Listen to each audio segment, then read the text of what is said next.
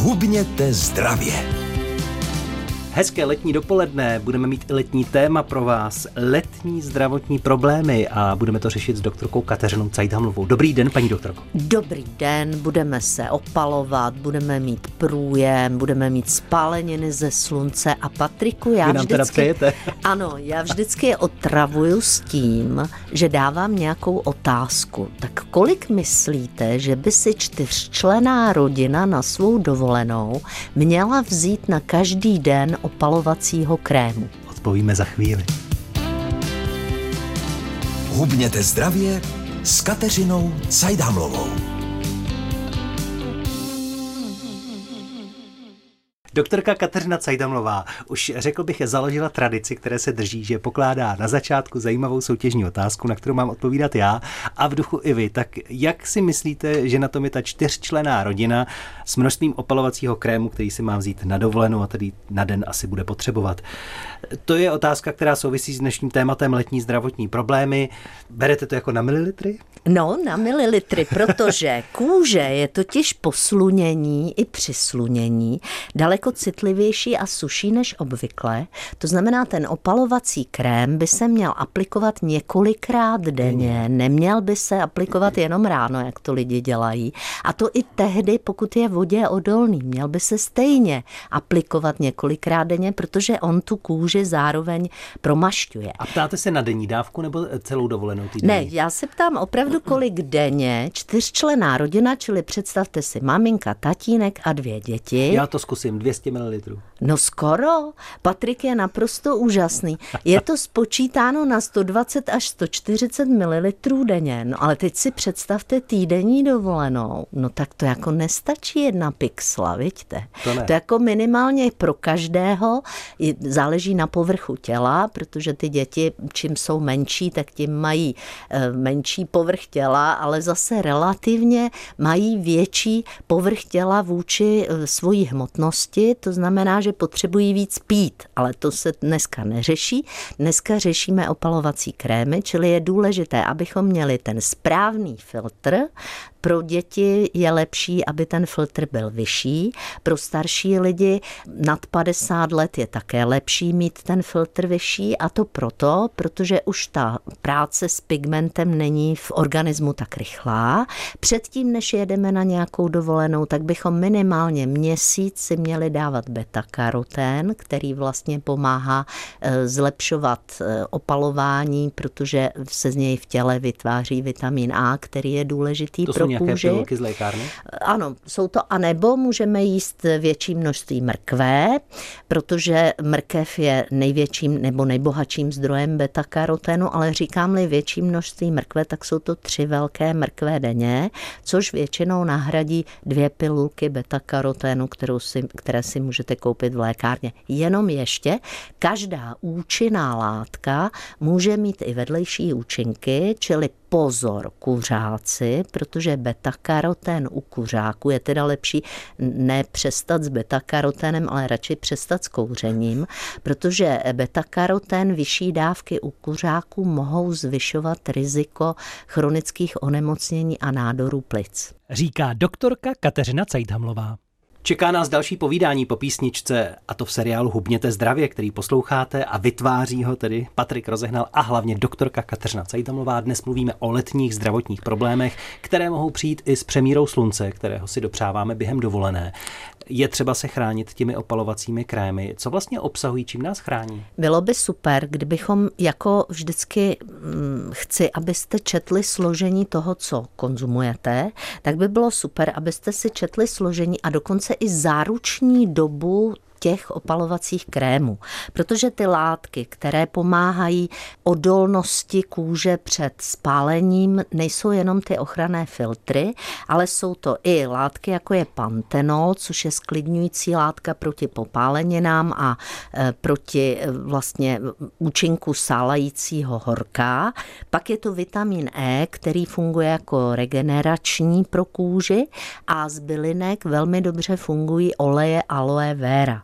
To znamená, to jsou všechno složky, které tu kůži nejen promastí, ale zároveň ji ochrání, vyživují a obnovují. Ale velký problém je, že pokud je ten eh, krém starý, to znamená prošlý, tak vznikají v něm um, různé látky, které mohou mít dokonce velmi negativní efekt na kůži a mohou vést až k nádorům kůže.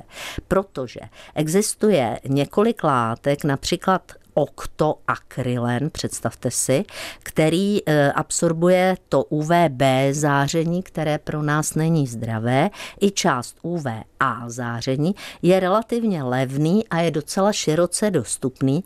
To znamená, že ho najdeme ve všech možných i balzámech, třeba narty a v opalovacích krémech, ale magazín Chemical Research in Toxicology, což je americký magazín, na němž se ale e, vlastně na té studii se podíleli i francouzi eh, při univerzitě v Sorboně, tak se eh, zjistilo, že s tímhletím oktokrylénem je možný problém, protože tato látka se rozkládá na toxický benzofenon. Čím je starší ten krém, tím víc tohohle benzofenonu může být a on, představte si, narušuje naší hormonální činnost, může působit genotoxicky.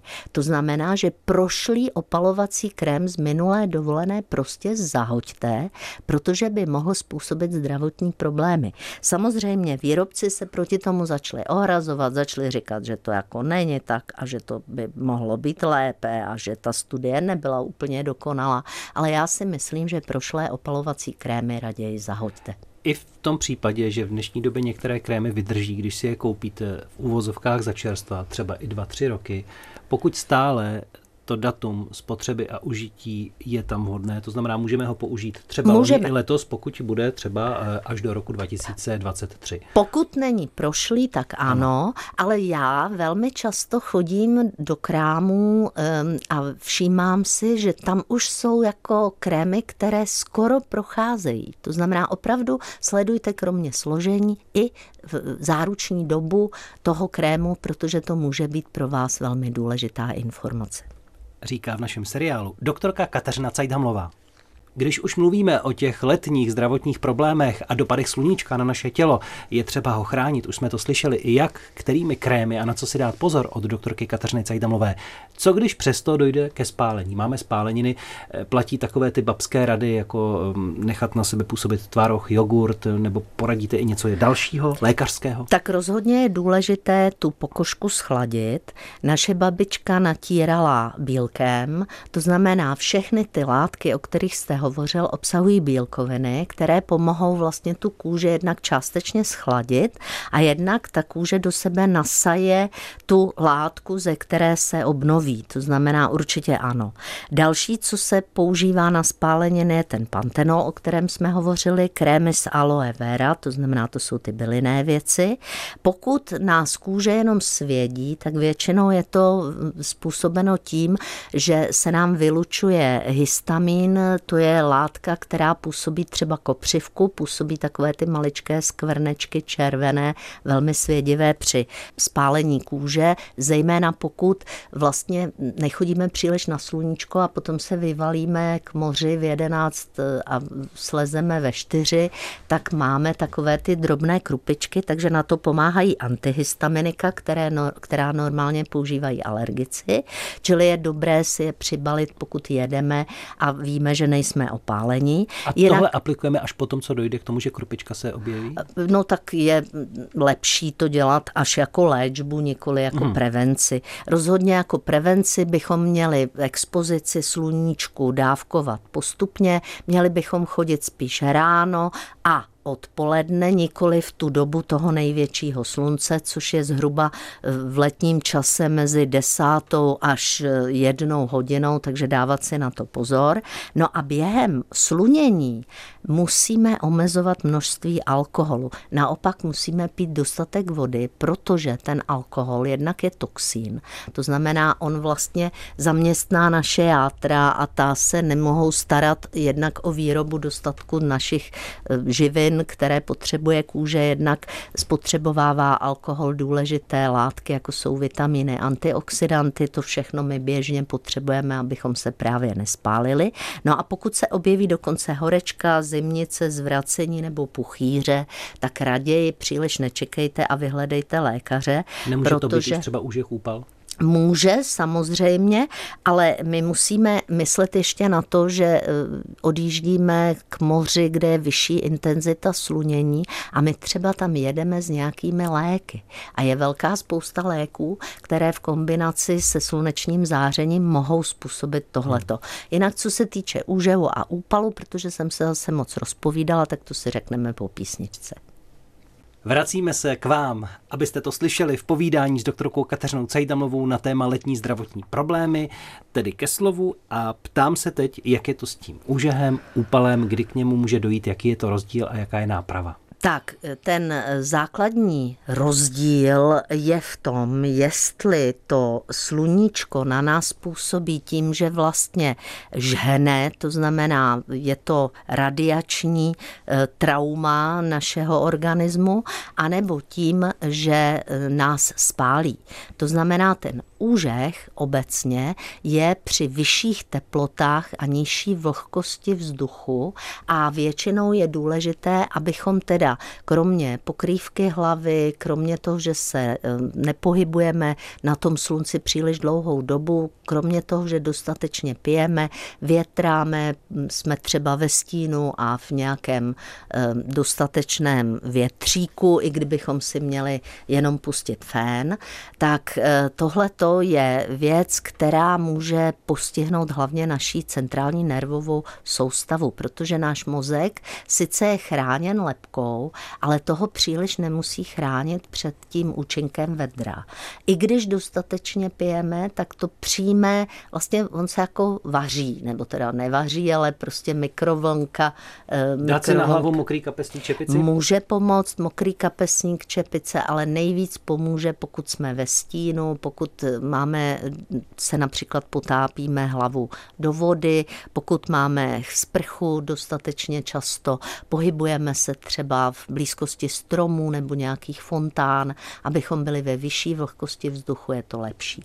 To sálavé teplo nám škodí nejrychleji, naše komfortní tělesná teplota, my si ji udržujeme, nebo náš organismus ji velice složitou eh, řadou různých homeostatických dějů udržuje zhruba v eh, úrovni 35, až 37, čili pokud je okolní teplota například 34 stupňů Celzia, tak máme veliké riziko přehrátí. A náš pořad se jmenuje Hubněte zdravě, takže chci upozornit, že obézní lidé s větším množstvím izolační eh, tukové tkáně se přehřejí daleko rychleji než lidé, kteří nemají tak velké množství izolační tukové tkáně. To znamená, u obézních lidí velmi varuju, aby se ve snaze zhubnout přes léto na dovolené nepřepínali, protože se mohou přehřát rychleji a jsou z toho různé kolapsy z horka, jsou z toho srdeční potíže, změny rytmu, výkyvy krevního tlaku. Prostě můžou si víc uškodit než lidé, kteří nemají takové množství tuku. A co ten úpal? Co se úpalu týče, tak úpal, tam je to vlastně způsobeno spíš eh, pálivým eh, vlivem sluníčka, takže proti němu se můžeme chránit zase nějakou čepicí, něčím takovým, ale většinou to není tak eh, zásadní a tak rychlý nástup příznaků jako u úžehu. Například na úžeh může člověk i zemřít a takové ty situace, kdy zavřeme pejska nebo malé dítě v autě, tak to je přesně situace přehřátí a úžehu. Dál si povídáme a ještě chvíli času na to máme s doktorkou Kateřinou Cajdamovou o letních zdravotních problémech, které mohou ovšem přijít třeba i s tím, co jíme, co si dáme, jak s tím jídlem taky nakládáme. Může třeba přijít nějaká otrava jídlem, mohou přijít průjmy. Je-li někdo, kdo míří i do zahraničí, tak je známa i takzvaná faraonova pomsta. Co s tímto, paní doktorko? Takže eh, faraonova pomsta to je situace, kdy vlastně alimentárně neboli během konzumace potravy, a to i třeba nepřevařené vody z neznámého zdroje, a nebo i ledu, protože to je vlastně nepřevařená voda z neznámého zdroje, může dojít k tomu, že začneme zvracet, mít křeče, průjmy. Velmi často nám klesá krevní tlak do takových eh, vlastně nízkých hodnot, že můžeme omdlévat. Jsme ohroženi akutní dehydratací a tyto stavy vyžadují hospitalizaci. Dochází k častému vyprazňování řídké stolice a nastupuje to rychle a bez varování s tím, že z těla odchází velké množství vody a dochází tak k prudké dehydrataci organismu.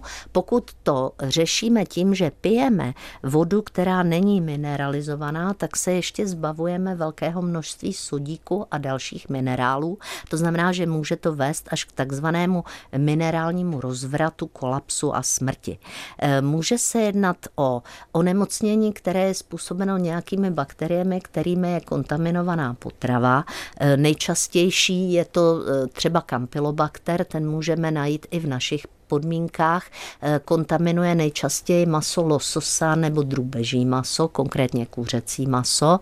Eh, v době, kdy jsou velká vedra, tak si musíme dávat pozor, aby tyto typy mas byly dostatečně tepelně upraveny. To znamená, dávat si u moře ve vedru lososový tatarák není dobrý nápad, protože tam si koledujeme o problémy. Eh, zkušený cestovatel zná pravidlo nekonzumovat nic, co se nedá upéct, uvařit, převařit vařit a vodu zásadně balenou, ovoce zásadně oloupané, ruce zásadně umyté a dostatečně vydezinfikované. Co se týče tak eh, třeba Tunisu nebo Egyptu, tak eh, vlastně tam dokonce prodavači někdy nás vlastně podvedou na váze třeba melounu tím, že vstřikují vodu přímo do melonu, takže třeba konkrétně melouny je dobré v Tunisu a v Egyptě vůbec nejíst, protože to může být překvapivě zdroj kontaminované vody. Čili dávat si na tohleto pozor, pomáhají dezinfekční léky typu živočišné uhlí, různé léky, které pomáhají dezinfikovat obsah střeva, střevní, takže to si můžete vzít sebou, jsou to volně prodejné léky jako Endiaron, Endifrom podobně. Pomáhá dieta, která je e, vlastně s dostatečným příjmem tekutin, jíme suchary, čili je lepší nejíst nadýmavé potraviny, ne potraviny obsahující droždí, ne čerstvé pečivo a tekutiny ideální je černý čaj nebo minerálky, zejména salinické, které doplní vlastně sodík, protože o ten můžeme výrazně přicházet. My přicházíme, to slané minerálky, jenom ano, to přeložil. ale my přicházíme i o draslík, to znamená i hmm. šťavnaté hmm. ovoce, které obsahuje draslík, jako jsou třeba meruňky, nebo i sušené meruňky je dobrý nápad. Jinak eh, lidé někdy si pijí alkohol, aby takzvaně zahnali červa, takže já velice doporučuji nedělat to, protože alkohol jakožto toxin zatěžuje játra a játra, zejména když je vysoká teplota v okolí a když konzumujeme menší množství bílkovin, protože nemáme na ně chuť, my máme chuť spíš na sacharidovou stravu, na ovoce, na zeleninu, tak játra strašně pracují, jsou zatížená a pokud my je ještě zatížíme konzumací alkoholu, tak vlastně může docházet až k vznikům různých poruch, až třeba různých typů žloutenek, ale rozhodně může docházet ke zhoršení těch průjmů. To znamená rozhodně žádný alkohol preventivně opravdu nepijte, na to špak tvrdý říká doktorka Kateřina Cajdamlová. Já moc děkuji za ty rady na to cestování ještě po zbytek letošního léta. Vám přeju, ať je to léto v pohodě příjemné a třeba ho prožijete i na cestě kolem Česka, což vám doporučujeme každé dopoledne. Paní doktorko, děkuji. Já taky moc děkuji a všem přeju krásný zbytek léta a hodně zdraví.